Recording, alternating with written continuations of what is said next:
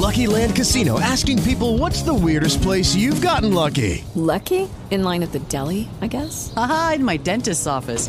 More than once, actually. Do I have to say? Yes, you do. In the car before my kids' PTA meeting. Really? Yes. Excuse me, what's the weirdest place you've gotten lucky? I never win and tell. Well, there you have it. You can get lucky anywhere playing at LuckyLandSlots.com. Play for free right now. Are you feeling lucky? No purchase necessary. Void where prohibited by law. 18 plus. Terms and conditions apply. See website for details.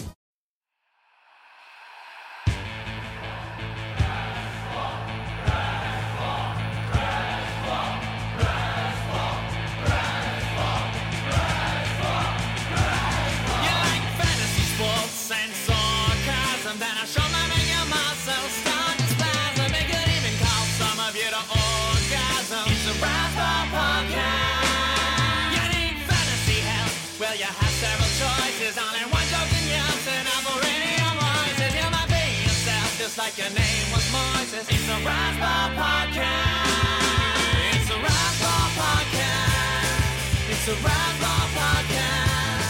It's a Razzball podcast. It's a podcast. It's a podcast. It's a podcast.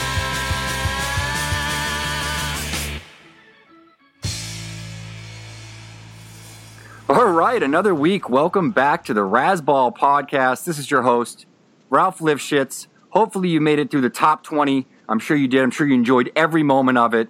I am here once again with the man, the myth, the legend, January Grey. What is happening, Mr. Albright? How are you? Uh, uh, I'm pretty good. I like how uh, you say, uh, "Welcome back to the uh, Razzball podcast." Like the uh, imagine some people are like, "Wait, this is a podcast." I want to hang out with those people. Yeah, I want. I want to know. I want to know what they're doing. They probably went to that convention we talked about in our first uh, our first episode. My guess is they just walked out of a hey, haze. hey, uh, hey, uh, um, uh, um, uh, Jer- Jer- uh, Jerome, your uh, helmet's on backwards. Uh, Oh, man. uh, hey, I'm listening to this TV show. Wait, they just said podcast. Hold on a second. What?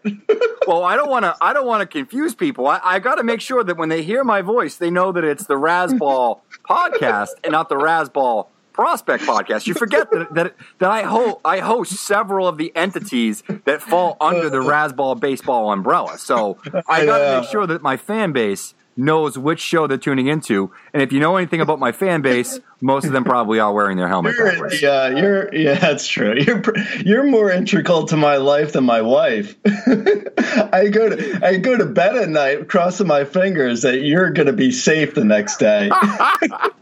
the, the empire of Razzball rests squarely on my shoulders. It's it's a responsibility that I'm I'm more than happy to to, to take. I don't even know who's up next for uh, hosting this thing if something happens to you. I've gone through like ten people already. Uh, you just hold, just just look both ways when you cross the street, Ralph. Would you please? I think I think you would have to bring. Uh, I think you would have to up Lance's salary and uh, just bring him on full time. You know. I think that's the only man that can handle the job. And by the way, we should give some props to Lance if you appreciate the audio quality on this podcast or the recent episodes of the Prospect podcast. Um, I went to audio boot camp with Lance after our first episode, and uh, I've gotten a mic, I've got new recording set up. We figured out how to mix everything. I mean, I've I've really uh, worn down. We we finally have like a professional sounding podcast. Not Yeah, no no, it's anybody else. Maybe Nick. I was like, I was, now. uh, I was floored. I, like, I listened back to it the other day, and I was floored. I was like, oh my god, we sound so good. Like this is the best we've sound I think ever.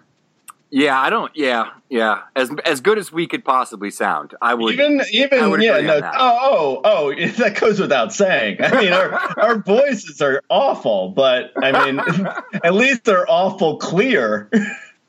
Well- Instead of awful cloudy and like what? Hey, uh, even uh, even Cougs, I was like, I was saying to uh, Cougs, I was like, you got to listen to the podcast just for the sound quality. and then, of course, she hemmed and hawed for about five minutes. She's like, what am I, do I really need to listen to this? I was like, no, really, just listen to a couple minutes.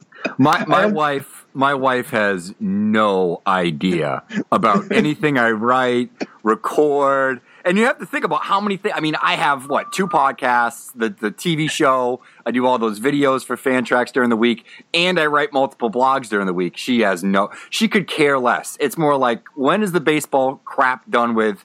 Please sit down with me and and and let's watch some Netflix. there, there, there's probably a good chance that like she she feels like there's probably like a 15% chance she's gonna like wake up and be like wait Wait, there was there's no baseball at all in your life. Like, like, this is like this has been a, the biggest ruse I've Oh, ever. it never ends. She's like, she's like, it's it's the first week of December. What could you possibly have to say about baseball right now? And I'm like, honey, I'm I'm sorry. Uh, you know, you know, there's a, at least a 15 percent part of her that's like, there's no baseball. He's got someone else. no, I think I think she's well aware that nobody else would ever deal with this besides her. Know. Was, yeah, it's like there's a there's a certain type of person that can handle uh, being married to uh, one of us. I'm yes, sure. to, a, to a baseball blogger. Yeah, yeah, uh, there's a there's a certain there's a certain type of person that could be like, uh, we have to pull over because you have to pick up someone off of waivers. What are you? Why are you? Why are you on the shoulder right now? Like, I'm sorry, but Aroldis Chapman just got hurt. I have to pull over. The best one was I made her drive to her. My, my wife's from New Jersey, you know, where Grey's originally from. And uh, the best was when I, this summer I actually made her drive four hours to New Jersey because I really needed to write my blog. So that way we would be able to do stuff that night. You're, you're ser- the worst part is, I think we were going. I think the thing we were doing that night is we were going to have drinks with Smokey. So it was all encompassed with Razzball. oh, that's awesome. That's like Yes. like ser- like as good as we get along. I feel like our wives, without ever without ever meeting before, would have hours of conversations just to talk about how similar we are. And like, oh my god, I've so many times I've been like, you have to drive today because I have to answer comments, and in case someone gets injured, I have to pick up a player off waivers. There's no way. There's no way I can drive to Palm Springs today. I'm sorry. Yeah, it, it's uh, it never stops. But I have a feeling that if we if we collided those wor- worlds, it would be like that episode of Seinfeld with George when like the worlds are colliding. You know, when like everything goes wrong, the worlds are colliding. Yeah, it's, it's, yeah. the, it's the same thing. You know, It's almost it would be it's almost too similar. Oh yeah, I mean it would it would allow them to like uh uh like strategize. I mean they might be wearing might be wearing pink pussy hats by the time we walked out of the other room and like in solidarity of sisterhood. They we're leaving. There's no more blogs. We're taking half a Razzball with us. See you later, guys. Instead of a instead of a dream catcher, they have a cock catcher. You're done, both of you. You're done. All right. Oh, catchers, catchers. That's funny you would bring that up because today we're going through all of the top catchers. There goes my segues again. You know I love my segues. Um, nice. Grey, are you excited to talk about catchers? Uh, I'm excited about talking about a few things. I had uh, I actually I, I, I try and I try and hold back my uh, my aggravation at other people's rankings. So I, I don't usually tweet at people. Oh, but spill today- it. But today I uh, I tweeted at uh, one of the CBS guys who ranked Evan Gattis 19 overall, not for catchers, overall for Ugh. all players. He ranked him in his top 20 overall. And I was I was honestly half expecting him to be like uh, when I tweet at him, I was half expecting him to be like, well, actually that was a typo. I'm gonna I'll fix that. Uh, But instead, he tried to rationalize it. He leaned like- in. He leaned in. He leaned in, and the best part was, you know what? The thing that made no sense about it is there were multiple screenshots on the tweet, and one of them has uh, Gattis ranked what it was f- first or no He's second first. Yeah, second no, among first. designated hitters, right? First, first among designated hair. Yeah. Okay, first among designated hitters, and then they showed his, his top ranks, and they have the top twenty or whatever. Gattis is nineteen, and the number two ranked DH Edwin Encarnacion was eighteen. So I don't understand it. How is it in the construct of ranking DHs? He's higher than Edwin Encarnacion, which is kooky with crackers to begin with. You then go to your main ranking and you reverse it. What is going on? It's almost like I, I I think he's trolling all this. This I gotta, uh, I gotta, I gotta, uh, yeah, the, uh, uh, ti- time because I had, uh, I think you, I think you skipped the DH part. So Gattis is number one, and Encarnacion is number two for Yes. his DH rankings, and then in the top twenty he has Encarnacion and then Gattis. So he's flip flopped them depending on the rankings. Like, uh, what? what? Yeah, I'm, Yeah. I'm I'm turning I'm turning into like mid '90s Regis Philbin. I'm so like in like indignant about this. Like, what are you doing? What is this happening? Someone explain it to me, Kathie Lee. Oh God, I just re- aged myself I saw out. him I'm- at the. Uh, I saw. Re- I saw a. Regis at a uh, at a restaurant in New York City one time. That was actually a good sighting. I was. I just. Re- I just remember that. I'm sorry. It's a. Uh, there was a sidebar, but yeah, Reg. I saw Reg, and then I walked out of the restaurant and I saw Mandy Patinkin. I was like, oh my god, this is the best Mandy celebrity sighting. Patinkin. I know. Oh, man. Saul Oh, dude. from Like, Homeland. If you were if you were if you were like an 80 year old woman from like the Greatest Generation, you would have had to change your panties multiple times with uh, Mandy Patinkin Regis Philbin combo. Oh my I, goodness. I think I need to change my depends. Excuse me. yeah, exactly. Oh man, it's like there's a slug down there. Uh, Anyway, Any anyway, that was the uh, that was that was just happened today. Well, you guys could be listening to this whenever, but the Gattis thing just that was driving me crazy. But yeah, Oh. so you want to start at the top with the uh, catchers with let's my start catchers? at the top of catchers, and I'll say the, even even in in the in, in a two catcher league, there's only one guy that should ever approach the top 25 players, and that would be our number one. That would be Gary Sanchez. Is anybody else in shouting distance of Sanchez, in your opinion? Nah, not really. I had uh uh well, depending on when you listen to this, I've already done my top 100 and top 500 on the uh, back end of things. And uh, Gary Sanchez, it, there's two guys I have in uh, two catchers I have in my top 100 overall. Gary Sanchez and Contreras, who I have number 2, obviously. Um not it wouldn't be obvious if we were talking about CBS's rankings because who knows but um, it's Gattis. Um, yeah, I think, uh, but there's, I think I have like 60 spots between them overall. So it's like that's a huge difference. I don't think there's no other position that's even close to that between number one and number two. I think probably.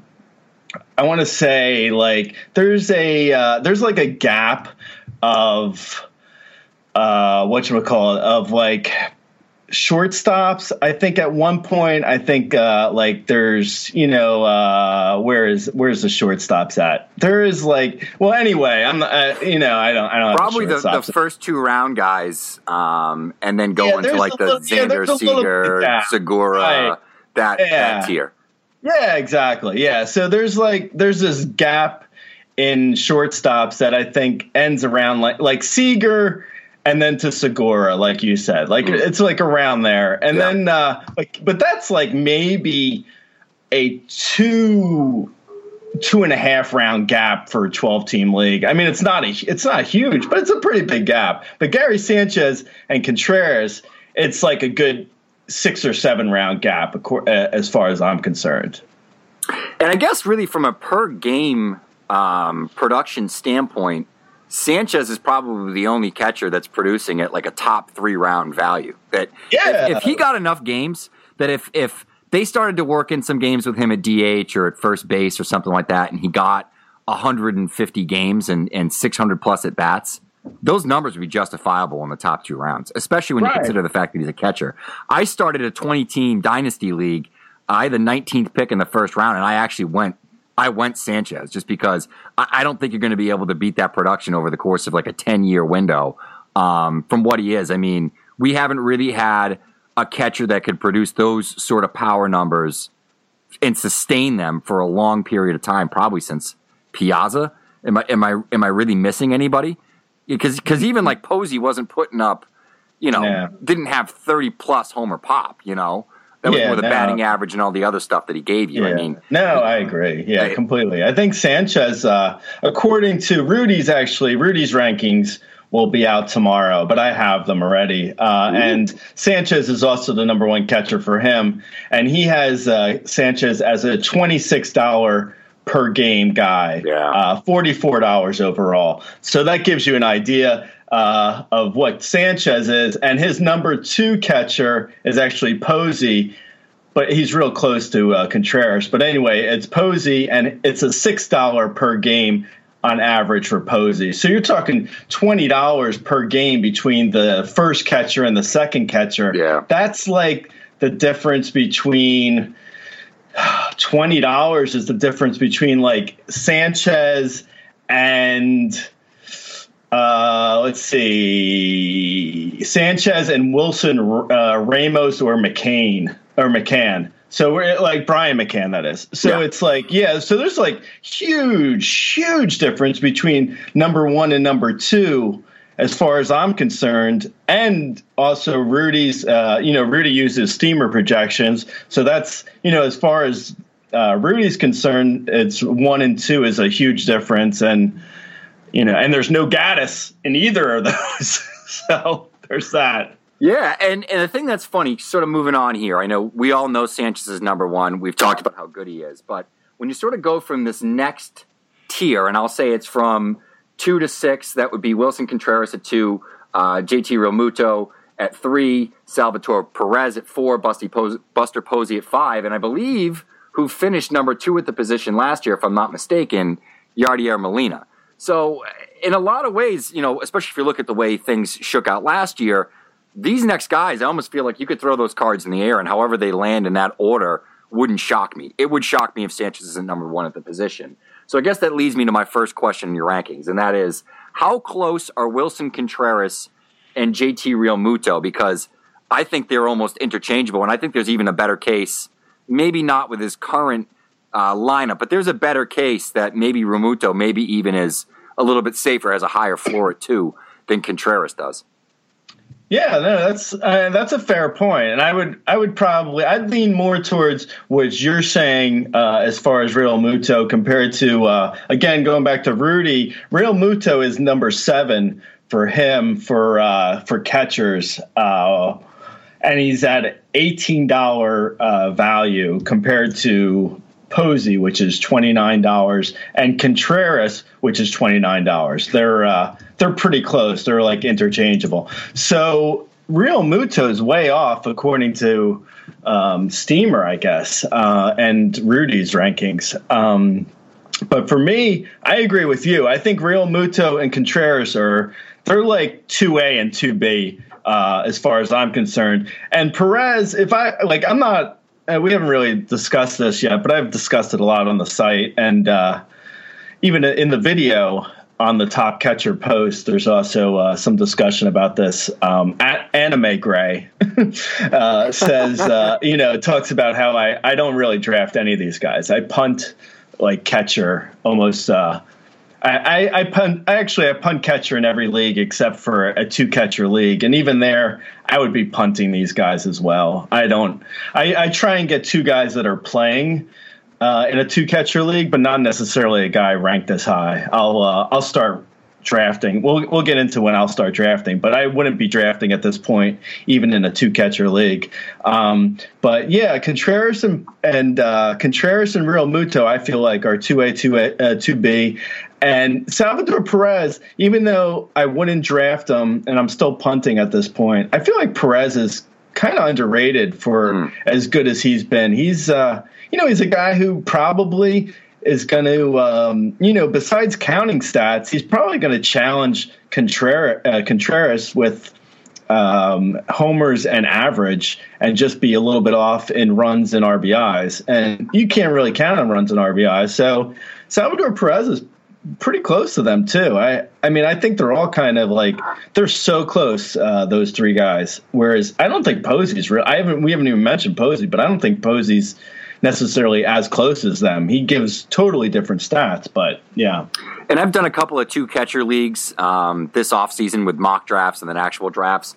And it seems like in two catcher leagues, the big names that are going off the board earlier Sanchez, of course, Contreras, Realmuto, and then Posey. And, and you'd be shocked, but Perez drops below some of these guys. Perez, for some people, obviously the CBS guy, but others as well, drops below Gattis. And I think it's kind of interesting. He might be the best value of the guys you list in the top five that I, I think you might be able to, on draft day, get him at a value that you're you're comfortable paying. Um, I did have Realmuto last year in the Perts League, and, and I was always happy because the one thing that he gives you that other catchers don't, um, and is tough to stream from that position, is quality batting average, um, and he gets you some steals as well. The power isn't as good, but I'll take I'll take a loss in seven or eight homers and maybe be able to stream those with you know some good matchups from like a Tyler Flowers or somebody like that um, on his off days and then you know keep Realmuto because he gives me that baseline of batting average.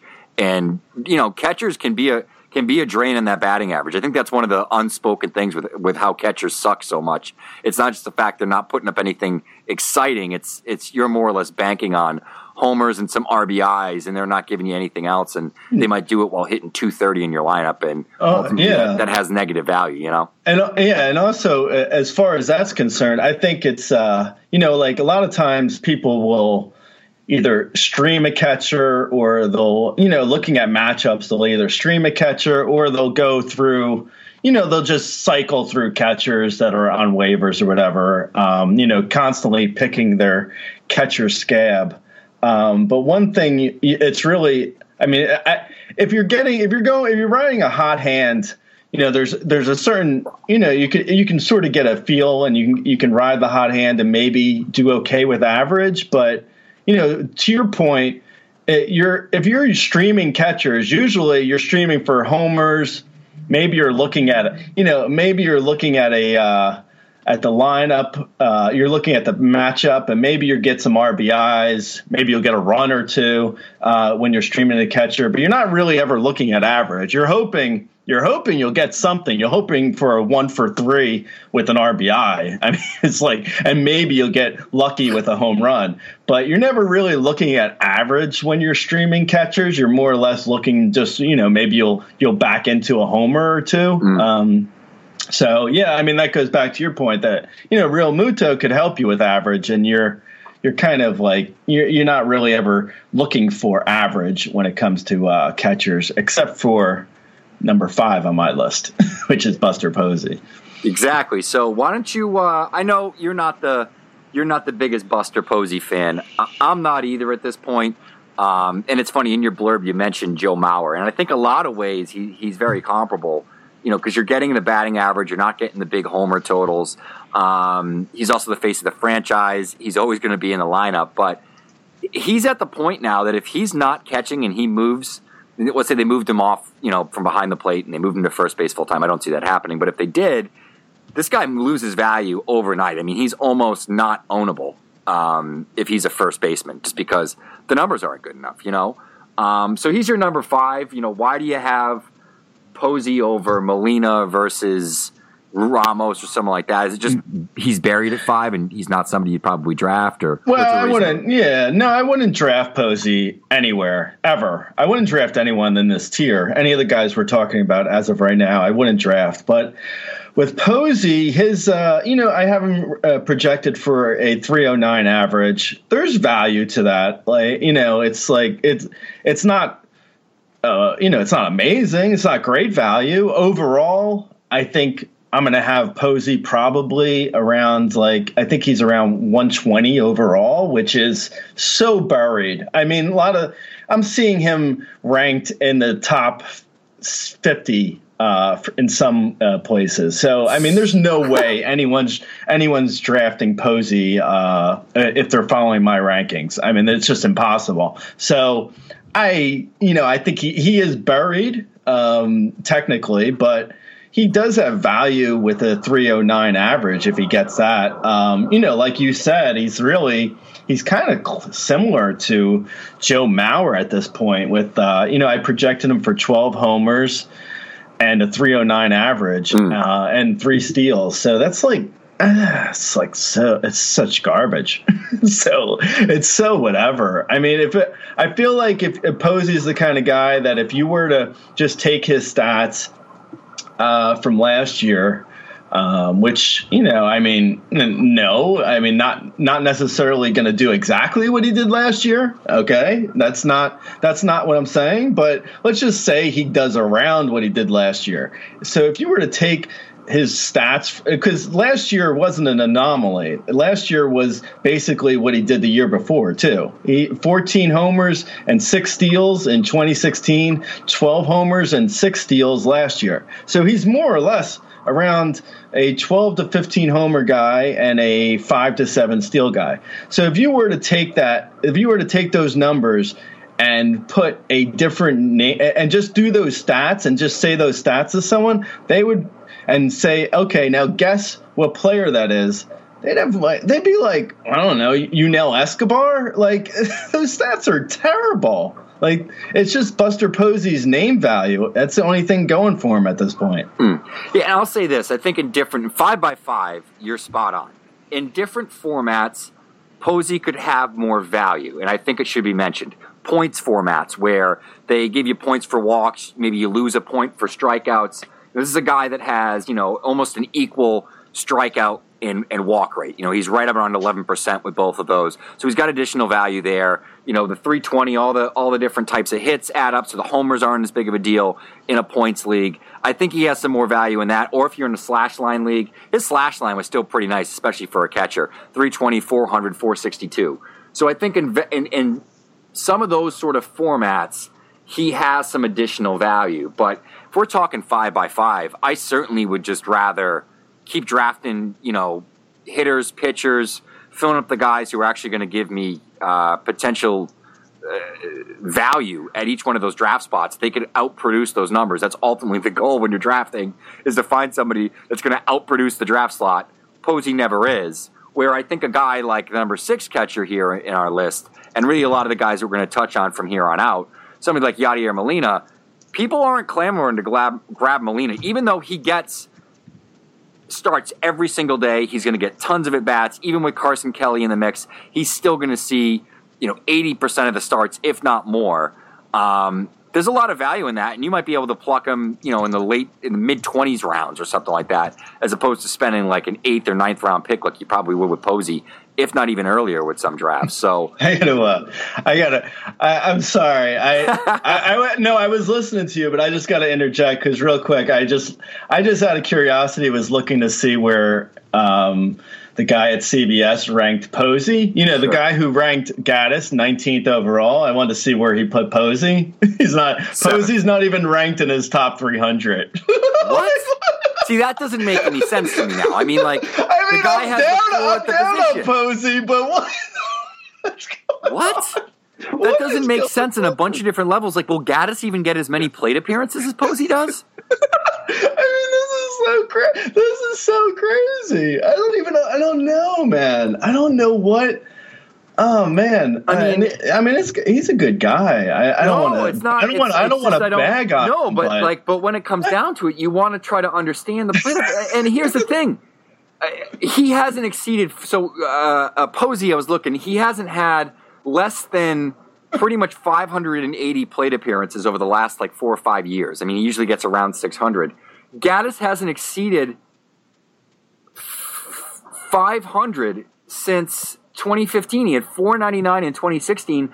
And then last year, which is probably more reflective of this year based upon the depth that that organization has, he only had 325 plate appearances. I'm just, where is Gattis getting all these at bats from? Yeah. I, I don't know. I don't know. I don't know what's going on. Like, and they still have Derek Fisher. I mean, they still have Kyle Tucker coming up for outfield at bats. They have guys that are going to get DH at bats. I would imagine. Oh, You know, Marwin forget- Gonzalez don't has to forget- get into the don't forget, I don't think they've given up on AJ Reed either. Eh, uh, yeah, I think they have. I think when they signed Yuli Gurriel, they gave up on AJ Reed.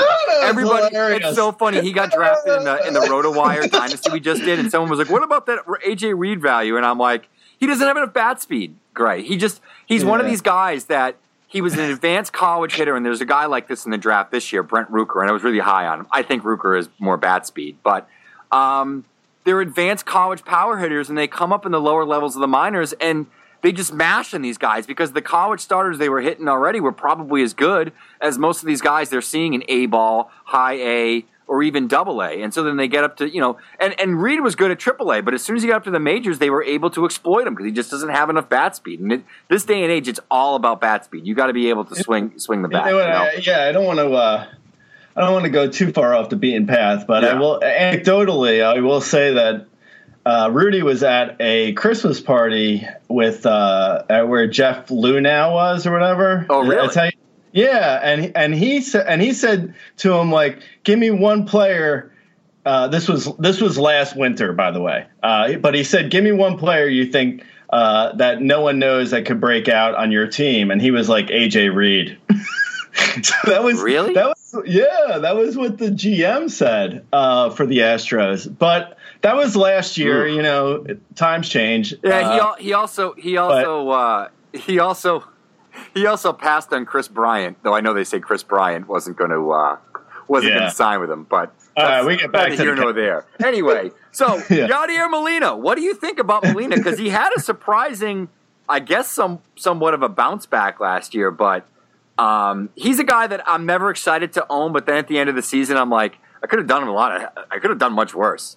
Yeah, yeah, no, totally. He's he's the kind of guy in the uh, in like our twelve team uh, leagues and our RCL leagues where at some point in April, whoever drafted Molina usually drops him. Yeah. he's on he's on waivers, and then someone will pick him up invariably, and they'll hold him the entire year, and he'll end up giving like a, a anywhere from a top catcher, uh, like a top three catcher uh, year to like a top fifteen catcher year. It's uh, it's pretty. I don't know. I mean, he's really like he's inconsistently consistent. You know, he's like the kind of guy who he always puts up stats, but you're not really sure if he's going to hit for power or steal bases or hit for average. Like his his um, his stat lines over the years are just all over the map. Like he always seems to be productive, but you're never really exactly sure where the uh, productiveness is going to come from.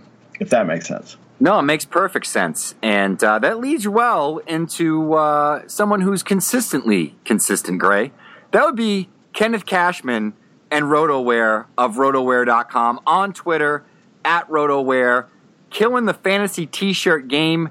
Kenny has been releasing new designs for the upcoming baseball season uh, week after week. He's got some more stuff coming up. I know we teased a little bit of the uh, Crab Army limited edition shirt, and I guess as it would so happen, his first release after that happened to be a shirt mocking Supreme, which we actually looked into our last read. We didn't know that, but as the universe would work and as, as luck would have it, we were able to uh, drop a little line on that. If you haven't ordered any t-shirts from rotowear.com, sign on there, go into rotowear.com, use promo code SAGNOF, S-A-G-N-O-F to get 20% off all your purchases. Um, I probably have six or seven RotoWear shirts. I know Grey's got a few. Uh, Lance has a bunch. Lance actually always mentions in our commercial how the best part of joining the uh, Prospect podcast was he knew he was going to get a T-shirt from Kenny. Kenny's the man. He's a crab.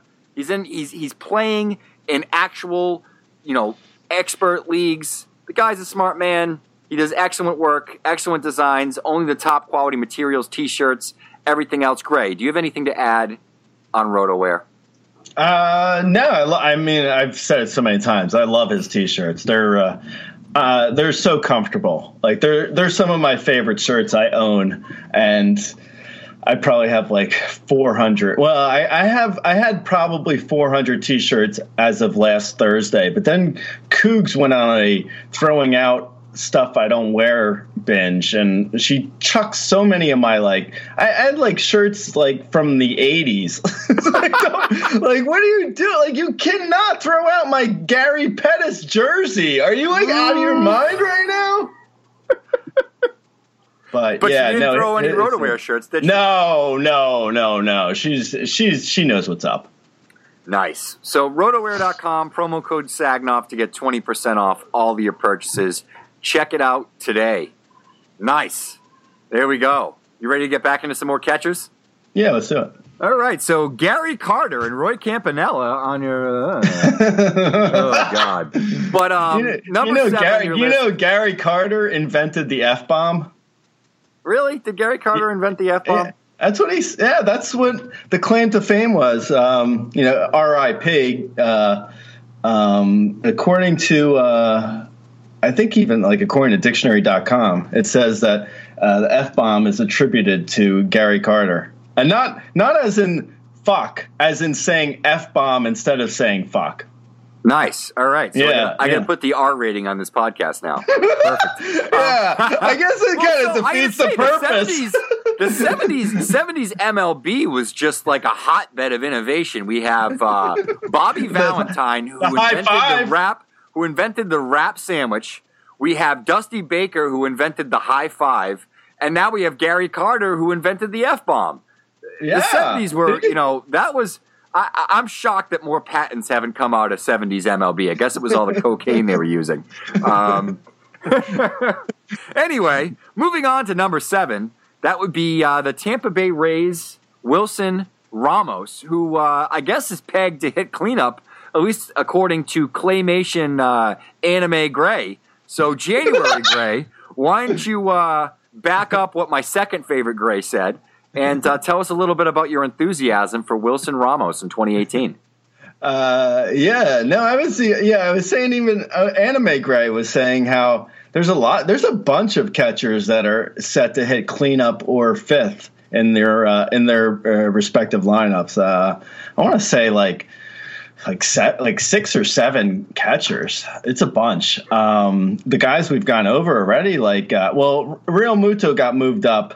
Uh, or, or, he, or he got moved down. I'm not because the Marlins He's either right their now three or four hitter now, man. He might be their Yeah. leadoff hitter.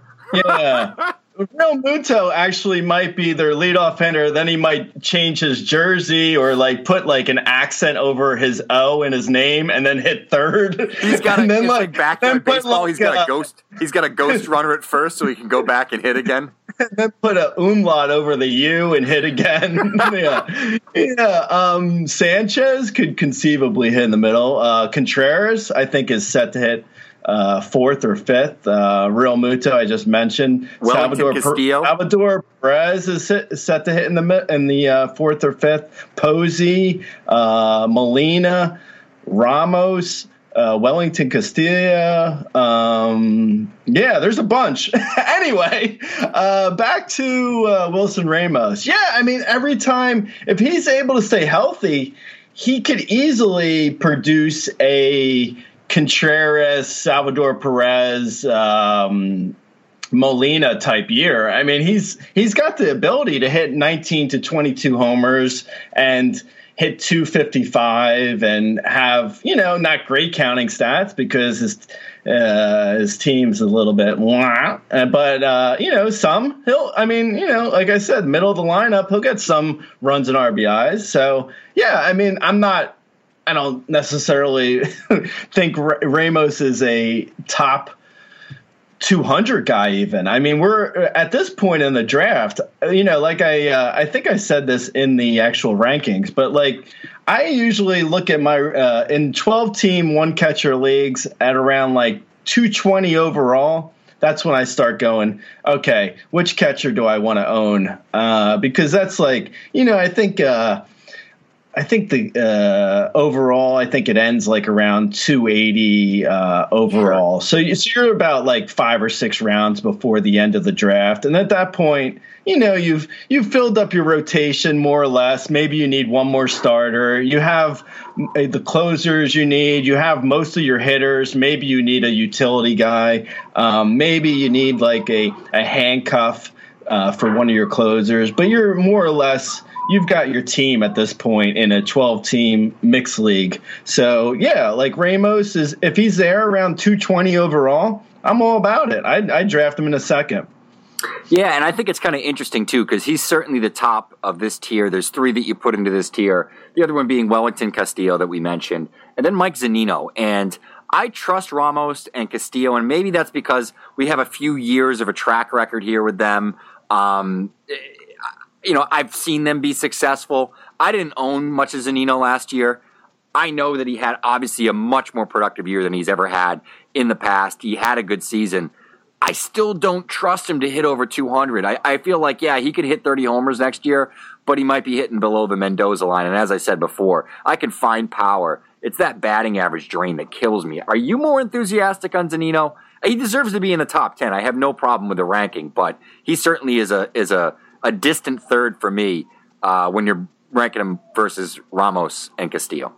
Right. Yeah. No, I, I, I don't disagree. Here's, I think, with Zunino. Here's, here's what you're. Here's what I'm looking at. He's a, he's an easy 25 homer guy uh, with the runs and RBIs that come with that. So that's right there. That that alone probably gets him in like you know the top 15 uh, for all catchers, even if he hits two, 205. So let's say he hits, you know, he, he has an awful year. His average drops again. He barely hits 200, say 205. If he gets 25 homers, he's probably still going to be around, you know, uh, the 12th to 15th best catcher in You're the right. league.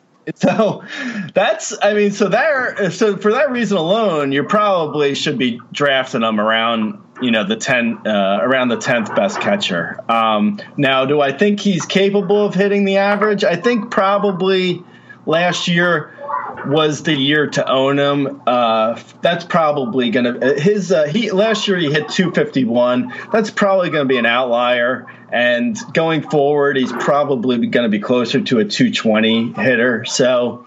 Yeah, I mean it's okay, but like I said, with the 25 homers, yeah, I mean you could do worse. Yeah, I think you're right. Um, and I want to move on to the next tier here. This is the one that I'm probably most interested in, and maybe because there's some some prospects or some guys that I've I've covered uh, in my time covering the minor leagues on Razzball. But from here until I guess 13, you have number 10 Austin Barnes of the uh, Los Angeles Dodgers, number 11 my favorite Jorge Alfaro, number 12 Austin Hedges, number 13 James McCann, and then I guess the last one being uh, Travis D'Arnaud. So why don't you take me through, you know, your thoughts on Barnes and I guess compared to Alfaro and Hedges in particular, because they're all guys with some some some prospect pedigree. Um, you know, obviously Hedges has already passed his rookie limits, as is Barnes, but I think they're an interesting trio that we'll probably see in this list for years to come. Yeah, no, agreed. I think with Barnes, my, you know, all these guys at this point, everyone's got their issues. Like, there's no sure things anymore. No. There's really, and catchers, uh, sure thing and catchers really don't even belong in the same sentence because there's a lot of like, after Gary Sanchez, even Contreras last year had a good three months where you didn't want to own them. So catchers are just really fickle to begin with, and that's another reason why I don't like uh, drafting them early. But anyway, with Barnes, there's his big issue is I think if he has a bad April or even a bad two weeks to begin the season, Grandal could easily step in and become the starter again in Los Angeles if he doesn't get trade if he doesn't get traded away. So you're kind of screwed with Barnes if he doesn't start off hot. I think there's at least a 30% chance we get to May and Barnes isn't even the starter anymore. So that's so that's an issue. And and I'm looking at you know what obviously happened in the World Series. They were giving Barnes the starts. There's obviously some confidence there, but I, I don't know. I just can't see them coming out of camp and really going full bore with either of these guys and having either of them starting 80% of the games. I think it's going to be more of a 50 50% split. And then you sort of got to hope that Barnes gets in the lineup uh, and plays some second base as he did last year. I think that's ultimately, you know, might be the silver lining in all this. And then you hope he plays second and doesn't get his beat up. His legs don't get his beat up by the end of the season. But yeah, Barnes is Barnes is tough because I really like him from a dynasty perspective. he's tr- he's tough for me to buy in redraft just because his playing time situation is very murky.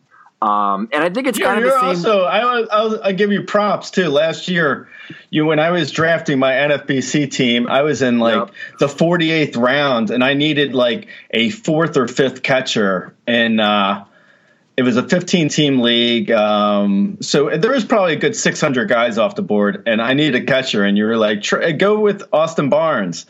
I didn't listen. I told you- I told you do Barnes- remember you saying that. I told you Barnes over Alfaro, and and help was pushing Alfaro, and and and we'll get into Alfaro in a second. And it wasn't even my negative feelings as a prospect with Alfaro, as much as it was just like Austin Barnes is probably going to get starts this year. There's there's a pathway to playing time, and I you know, and the, the Dodgers were in it. There was no reason for them not to to force up prospects, which they did. They brought up you know more or less all their big guys last is year. uh, this is you know. last year, by the way. I don't yeah, this is last year. So I, you know, and it's funny because we'll, we'll lead into Alfaro now. All my knocks I've had on Alfaro, if you don't know, I've always said he strikes out too much. He doesn't walk enough. Um, he hits too many ground balls. You know, for a power hitter. But when he does get a hold of a ball, he can't hit homers. But here's the thing: my issue with Alfaro was Baseball Prospectus had ranked him as a top 50 prospect for like three years, and to me, he wasn't a top 50 prospect. Let me let way- me ask you. Let me ask you something though. Is that for real baseball or for For fantasy? both. For both. They have a Oh. fantasy ranking that's done by Brett Oh, Sayre, okay. who I play in leagues. Love Brett, great guy. I'm actually drafting the base. I'm actually in the middle of the baseball prospectus uh, prospect draft.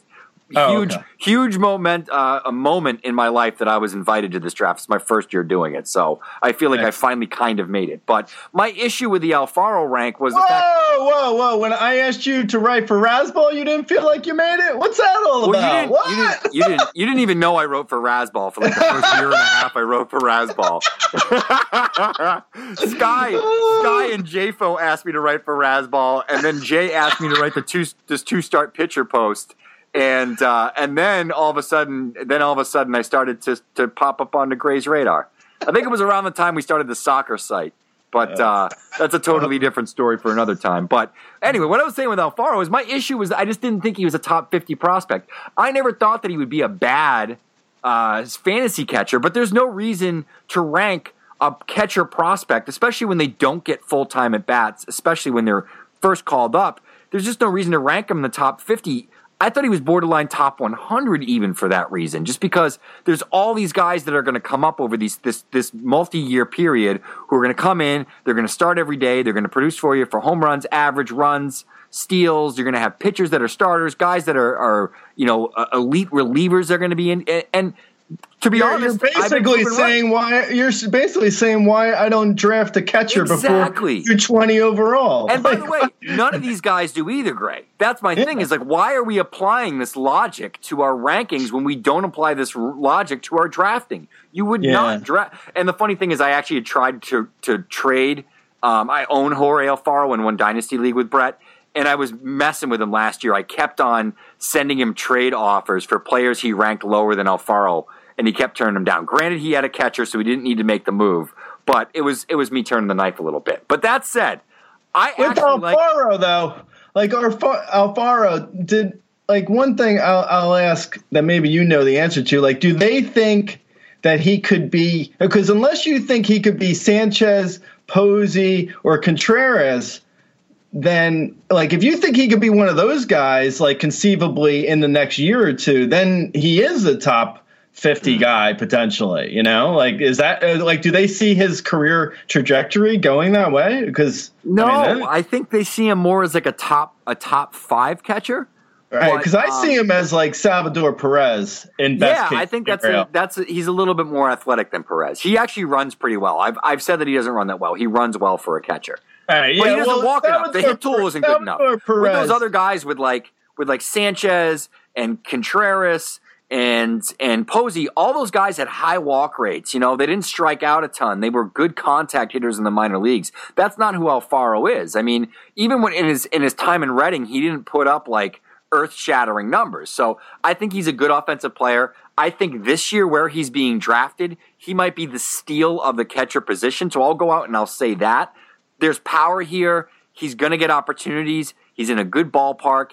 He's going to be in a good lineup. I think they're going to give him the majority of at bats. It's probably going to be him over Andrew Knapp. I don't worry about that, um, or or Rupp or whoever it is. But I, I just think that as a prospect, he was overrated. He's now a little bit underrated. Eleven. I, I think I have him with ranked the top ten of my position. also yeah, no, I say yeah. I mean, he's like barely out of my top ten. He could Yeah. be. It- It's like him or Barnes could be a flip flop. I could see uh, me putting Alfaro ten overall for catchers. That's still like. 230 overall in the big picture. Yeah. And yeah, I mean, I, I'll say this like, if you look at the catcher post, my uh, top 20 catcher uh, rankings, and you uh, look at the blurb for Alfaro, I linked to a rookie post I wrote about him in, uh, you know, when was it? Like November. Yeah, it was Yeah. November. So if you look at that post, you'll see a uh, GIF or GIF, depending on your native origin for language. Um, he hits a home run in, in the GIF on that post that is like 420 feet Oh, yeah. without like all, like he's off balance. He can like he's barely. It looks like he's barely getting a piece of the ball, and the ball goes 420 feet. So he's got power. Yeah. I, I mean that is that's kind of sexy, but he also, I mean, like you've said already, he he'll strike out close to 30 percent of the time. He might hit 230, maybe 220. Uh, there's there's issues. He's not he's not that. I, I mean, I feel like he's not going to be a like bona fide, you know, top three catcher this year. No, but no, but I think he can sneak he in the could- top but 10 he the could position. run. Yeah, Yeah, and- sneak and into the top ten and like run into potentially run into twenty homers and maybe three or four steals and have a two forty average. That's not bad. Yeah, and I think one other thing we should mention too is he's not going to get called back down because he's out of options. Right. I actually spoke with Matt Winkleman, who uh, is like the go-to uh, writer, blogger on anything Phillies. He runs uh, Philly Phillies minor league thoughts. He runs Crashburn Alley, so he talks directly to people within the organization. I spoke with him last week, and that's what he said. He said this guy is the catcher. You know, whoever's the backup is the backup, but I would I would imagine he's going to get. 70% of the playing time. So I think I, I feel pretty confident after hearing that on good authority that, you know, uh, Alfaro is probably a good target this year. We're running out of time. So why don't we jump into some of these guys in, in a cluster?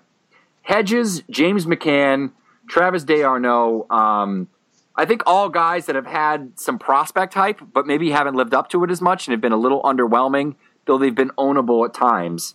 What do you see with Hedges, McCann, and D'Arnaud versus sort of the next crew of older guys like Lucroy and Gattis that we'll get into? I say, uh, well, Hedges. I I don't remember exactly what it was, but oh, it's like I think he had like he had like one of the worst OPSs like Third of all time. 62.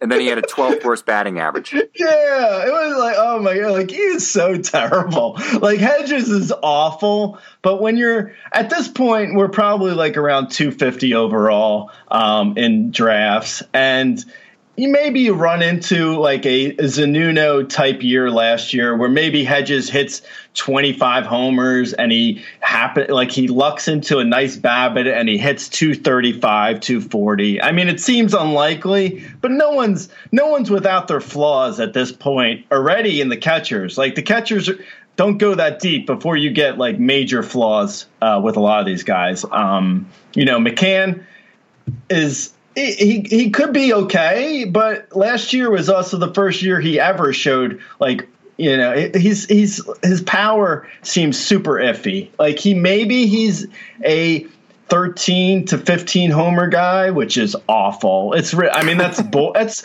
I mean even if it comes with a 270 average, that is such a bore to own. Like that's the kind of guy where you're like you own him and at every every every stop along the way you're looking at waivers and you're like oh well uh, look who's hot. Hmm.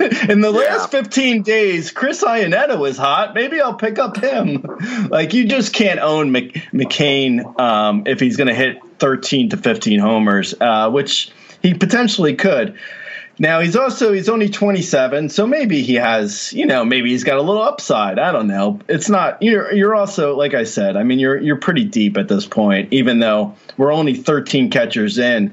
Uh, Yeah. you know, like it's like there's there's not like there's not a lot of locks for great catcher years. Um, and you know, Travis D'Arnaud has obviously injury concerns. Like every year, it seems like he makes it about three weeks into the season before his elbow breaks in half and he has to go on the 60 day DL. Yeah, it's it's absolutely insane. I mean, with any of these guys, it's it's sort of tough to.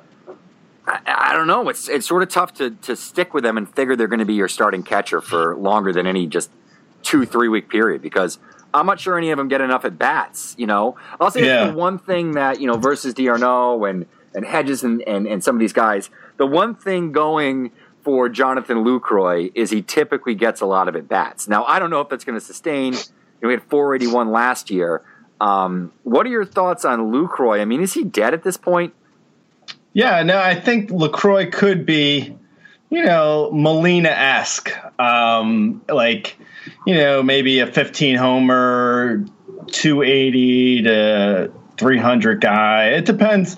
I mean, it depends on really like just how much you value those things, uh, how much you value a guy being in the lineup. Like I was saying earlier, with uh, you know, with two catcher leagues, I like to have guys that have you know that do get at bats and that do have a a, a secure starting job. Um, you know that doesn't necessarily mean drafting a top five catcher. That means drafting a catcher who has you know like someone like a uh, a McCann uh, Brian or, or well, more James actually. Uh, James McCann, like he has a solid, locked in starting job. So someone like him over, you know, maybe someone like uh, Barnes because Barnes is a little iffier on whether or not he's going to have that starting job. So Barnes kind of might drop down in a two catcher league, uh, and you know, someone like a Lucroy might move up a little bit. Um, but these guys are all, you know, they're all so similar. Very, Yeah, very, are. very little difference between a lot of them. Yeah, and I think I think you know part of the thing with Lucroy too, you know, looking at 2018 is uh, he's a free agent, and I'm just not sure, based on his performance the last couple of years, you know, who's going to shell out some coin for that guy. You know, the funny thing is he, if you look at his contract, he has not made that much money, and he's only 31. He's not. He's actually not that old. Um, I was a little surprised. I thought he would be older, but you know, catchers age quickly. So I don't know. Maybe Lucroy signed someplace. He was in a great hitting environment last year, and he didn't do a whole lot in Coors. But maybe he was hurt. Maybe there's something else in the background we don't know about. So uh, I wouldn't totally write him off. Let's get to the much maligned number 16, Evan Gattis. What do you What do you think about Evan Gattis? Uh, yeah, I was. I mean, I, I do. You know, I do my projections and my rankings kind of in a bit of a bubble. Like I look at. I look at other people's projections as far as like steamers concerned. Like I'll look at them. I have, you know, we we get them. We're, uh, you know, Rudy uses them for his ranking. So we we're, you know, we're we're we're friends. He uh, steamers friends of the family. You know, like they're we're definitely uh, simpatico with them, and I think they, you know, they're consistently Steamer has some of the best projections in the business. So I looked at, I mean, I looked at his projections. I just and and he's, you know, Steamer's got him down for 29 homers. Uh, and a 269 average, which is really like that's aggressive. Like I- Especially for Steamer, who's typically Yeah. conservative. Right, I know, and I mean we've already discussed how you know how Gattis may have the DH job eh, on a technicality as of right this second, but by no way is he keeping that. You know, like I mean, just added Gerrit Cole for peanuts, and they got plenty of bullets left in the gun to add more players. Exactly. Like maybe by uh, you know maybe he goes into the year as the starting DH, but I wouldn't be surprised if by July they go out and they get someone uh, you know and uh, have a platoon at DH. Like if they get Wouldn't shock if me. if they sign if they trade for any hitter, any hitter, any anyone.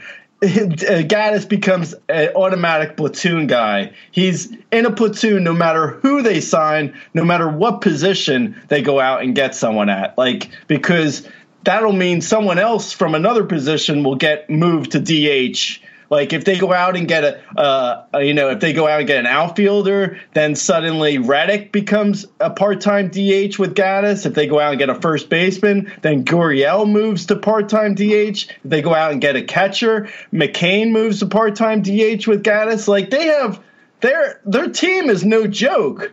Like they're not in a position where it's like they're not like uh, you know a Padres team where it's No. like, well, you know, if nothing else, you know, Gas is going to get 150 games played because we got no one else. Like the Astros aren't playing like that. They're not playing to just get Gattis 550 at bats. There's no way he sees that many at bats. Like there's no way Gattis gets close to a full season and near 30 homers. I don't see it. No. Personally, I don't see it. So No, that's my that's my thoughts on him. I, I 100% agree on that. And I think other people also overlook the fact that Houston's a top five market in the country. I think people forget that. They think of the Astros like they're a small market team. They're not. They're a big market team. They're engaged. They're coming off a World Series. They have a, a window here for probably the next five to six years to be an ultra competitive franchise. And the free agent market right now is down. There might be some values for guys like him and players willing to take a discount to play for a winner. You have no idea what they could add in the next month plus. I really, I really think that that you know projecting out Evan Gattis as the everyday DH in the Houston lineup is a fool's errand. But anyway, Not only not only that, I mean he's a DH at best, everyday DH in the eight hole. he's nowhere Yeah. like he's not going to be anywhere near the middle of the lineup. There's no way he's starting. No, No. way he's hitting third, fourth, or fifth ever. No, ever. no, no, you're you're totally right. And uh, to wrap this up, I want to throw out maybe six names here. Um, one being his uh, uh, Gattis' teammate Brian McCann or McCain, as you like to call him, uh, Russell Martin, Chris Iannetta, Yasmani Grandal, Tyler Flowers, and then the reason I wanted to mention this guy is because he's actually ninth in Rudy's rankings, and that's Robinson Chirinos. So, of those guys, who do you think could be in the top 12 at the position. Who would you project out to be the guy that, that sort of rises above, out of this tier and the tier ahead of it and ends up in the top 10 to 12 at the position and is a guy that's, you know, maybe more than 50% owned in most fantasy leagues? Right, I'll, I'll go. I'm going to go on a limb and say Iannetta because he signed Huh? in Coors. Yeah. So you have like you have the Rockies thing. Um, Iannetta's yeah, now. I'm not saying he's a sure thing. He's actually had some years. He's already played in Coors and had some really terrible years. Yeah, he so so yeah. So he's not. He's by no means a surefire bet. But He's old, too. I, I, Yeah. played against, I played against Iannetta in high school, Grey. I'm serious, too. I Oh, played against God. Iannetta in high school. He's from Rhode Island. He's from Rhode Island. He's from Crime Town. Oh my god! Oh my god! man. That's ridiculous. Um, yeah. Um, uh, which what was I say? Oh, Iannetta. Yeah, I'll say Iannetta just for the Coors factor. Maybe he runs into 18 to 21 homers and a 250 average just because Coors inflates everyone. So that I'll say that on him. And then with the uh, Robinson Chirinos, uh, I don't see him really for more than like last year he had 17 homers, but he's already, he's going to be 34 years old this year. I don't. I don't know. I don't see any upside in him whatsoever. So I don't know. May, maybe, maybe I'm off. Like he did have 17 homers last year and Yeah, only 88 at 88, bats. only in 88, 88 uh, games. 88, 88 bats, imagine that. yeah, 88 bats. What, what is he, Matt Olson? Um, yeah, I think. Uh, He's, Ol- yeah, he's Olson Hoskin- Hoskins. yeah, exactly. Uh, yeah, I think maybe with a full season, 135 games, maybe I'm underestimating what he could Wow. do. But yeah, I, I, can't don't- believe he's going to be 34. He's going to be 34 in June. Wow. Yeah, I was a little bit more excited about him. And I'll mention my sleeper, Francisco Mejia. Let's see what happens. Let's see if he actually gets every day at bats. I don't see it happening. I think he's going to be in AAA for most of the season. I could be wrong. I know they tried the third base experiment uh, in the Arizona Fall League. It did not go well. I don't know if he's worked in his third base defense in the offseason and if they can they do actually want him breaking camp with the team and potentially winning that third base job. If that's the case and his bat's in the lineup, he's very talented. He's a guy who would draft as a catcher. If that's not the case, I wouldn't waste a pick on him. Somebody, and I know this is my homer pick, somebody I think is going to surprise a lot of people this year is Christian Vazquez. Um, he hits for a good average. He's not going to hit for a lot of power, but I think he's going to get the majority of the starts there uh, behind the plate. He's definitely the catcher of the future. He's better defensively than Leon is, and he runs pretty well too. He run. He's more athletic. He's spry. He's kind of at that window where I think he could put up a couple of decent years. Like I said, the homer totals aren't going to be there, but I could see him hit, you know, maybe putting together a JT uh, Realmuto kind of season in that Red Sox lineup. Now, it's an off, it's it's it's definitely an off the board sort of pick, but I think Christian Vazquez is better than people realize. Uh, yeah, I don't I'm a know. homer. That's my homer Yeah, pick. Chance I mean, Sisco, I think, is another name you could throw in there too. But as I go through the rest of this list, there's nobody that's jumping off unless you think the You the did. You did. Devin After all, you did name your daughter Dwight Evans. So I don't know. Yeah, my, my my son's my son's middle name my my oldest son's middle name is Manuel um, for Manny, but my, that but that is my that was my does grandfather's he? name. Does he? Uh, does he? Is he wearing real baggy pants and like Oh, yeah. cut cut off the center fielder like three feet away from him? Uh, I love Manny. I love Manny. I was at the game where he went into the, into the Green Monster too. I was in college. And, I love Manny too. I, love I wish. Manny. I- I, wish there was Manny. I, I feel like the closest we got to Manny right now is Puig. I. I love I love personalities, you know. I like I wish there was more big personalities. I feel like baseball tries to vanillaize everyone. it's just like, you know, yeah, I don't and know. the problem is somebody like Bryce Harper isn't is, isn't exciting enough of a personality. But yeah, he's like more douchey than personality, yeah, you know. exactly, exactly, exactly. All right, we're Um, going off topic now. We are. right. I was going to tell you that my other son was named Nolan after Nolan Ryan, but uh, I don't know. I don't think that counts for Red Sox homerism, though. No, it just counts for craziness. Yeah, you know what can I say? That's another episode of the and then, Podcast. and then you always wonder why he gives uh, his brother a noogie. Like, Oh, dude, Stop! he, what are he you doing, Robin Nolan? Ventura's that kid all the time. you charge at Nolan, man. He's putting you down. It's all right. It's all right. A beast. All right. Uh, Another week, right. Grey. Thanks for your time. Listeners, tune in again. We'll be back at you with an actually interesting position next week. I promise. Bye. Later.